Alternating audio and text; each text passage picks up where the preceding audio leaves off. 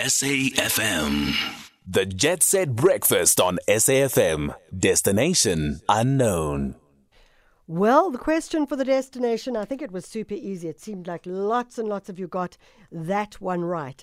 And uh, the clue was we are seated in the highest court of the land. It's a living museum that tells the story of South Africa's journey to democracy. The answer, well, on the line, we have Dawn Robertson, and uh, I won't even give her title because that's just the total giveaway. Dawn, where are we going to today? Hi, and welcome everybody to Constitution Hill, a living museum, but also a creative hub in the province. So, Dawn, it is, as you say, a living museum, and there is plenty that takes place on the hill. In particular, uh, we are going to be celebrating 10 years of the Basha Uhuru Freedom Festival. Tell us a little bit about that festival. I mean, 10 years is not to be sniffed at.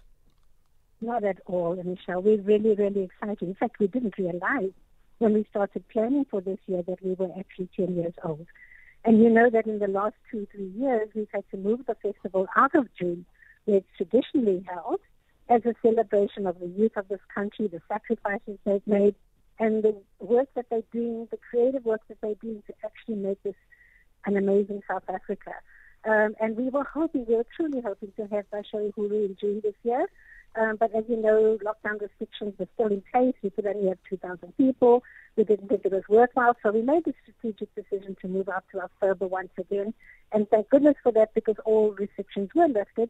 And so now we're having a fully blown 10 year anniversary of Basha Uhuru, but we will be back in June next year. So, when you talk about a fully blown festival, um, which runs from the 25th to the 29th of October, which means that it does run for an entire week, one assumes then that it is not just going to be a festival of um, performance events, but there may be um, discussions and debates as well. Yes, Michelle. So, so in 2021 with lockdown, uh, we started a program we called the Creative Uprising, which was always, uh, you know, which was intended to be an always-on program, and a lot of that was done um, with live sessions as well as streaming, etc., etc. Uh, and the decision was made that that must become an always-on thing. So with the, you know, the, the morphing of Constitution Hill not only as uh, a tourist attraction, but as a creative hub, uh, and with the installation of the Flame Studios, the Transfix Studios, which are artist studio spaces, we started to host programs that are always on to support creatives. So this year's Basha Uhuru has this creative week, which is really a pinnacle of the, the, the smaller talks and discussions that we're having. It's our always on program that will continue post Basha Uhuru this year. And it ranges from, you know, master classes to panel discussions to networking sessions we're really hoping that our creative membership database, which we have built over the last two or three years, will really help us to kind of curate what these uh, programs should be about. And this is what we've used to curate uh, Creative Week this week, this year. Dawn, let's talk about, um, you know, I, I, mentioned earlier that we're covering a lot of um, festivals that are happening, and also many of them include issues and conversations around business and business and the arts and the like. I suppose my, my question is at what point do we bring all of this together so that it starts to become real policy, real legislation, and make a real difference as opposed to various different siloed conversations? Yeah. And Michelle, I mean, I think, you know, you and I both know that this is a particular challenge yeah. in South Africa. Um, and obviously, we work within Gauteng provincial government, and I'd like to believe that we've made a real case for the creative economy in Gauteng yeah. provincial government, because for the first time, we are see- seeing a serious uh, attention on this area. Obviously, it hasn't impacted in policy yet, yeah. but it has impacted on the implementation of programs. Yeah. So in Gauteng, we have a war room which looks at the nine particular sectors of the economy that Gauteng is driving. The creative economy is one of those. And we are located in the war room, which means we get particular attention. For the first time, we've actually had resources allocated to the work that we're doing. And that's what allows us to kind of do this always on program, always on support program. So whilst Basha Uhuru is a festival and the kind of pinnacle, we've got a lot of other programs which we're kicking in uh, around market access for creators, uh, product development, enterprise support, uh, and some of these are structured programs, and others are really about uh, you know conversations, master, cl- master classes. We're doing a lot of focus on master classes.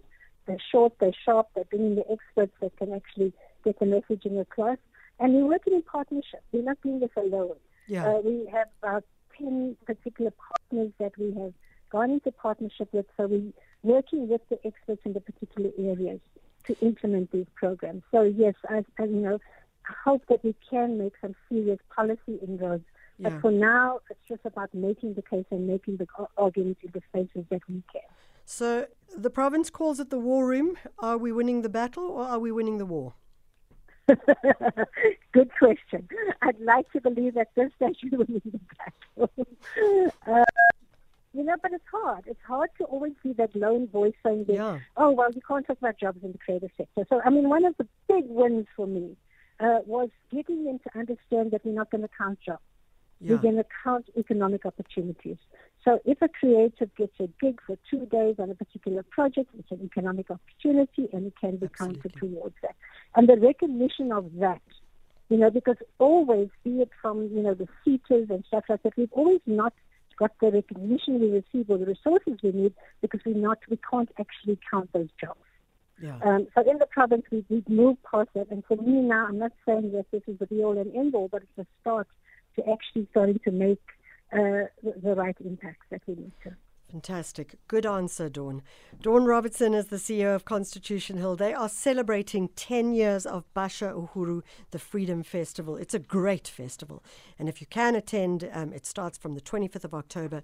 It runs until the 29th, and there's going to be a festival, music festival on the 29th with some fabulous musicians performing as part of it as well. So check it out.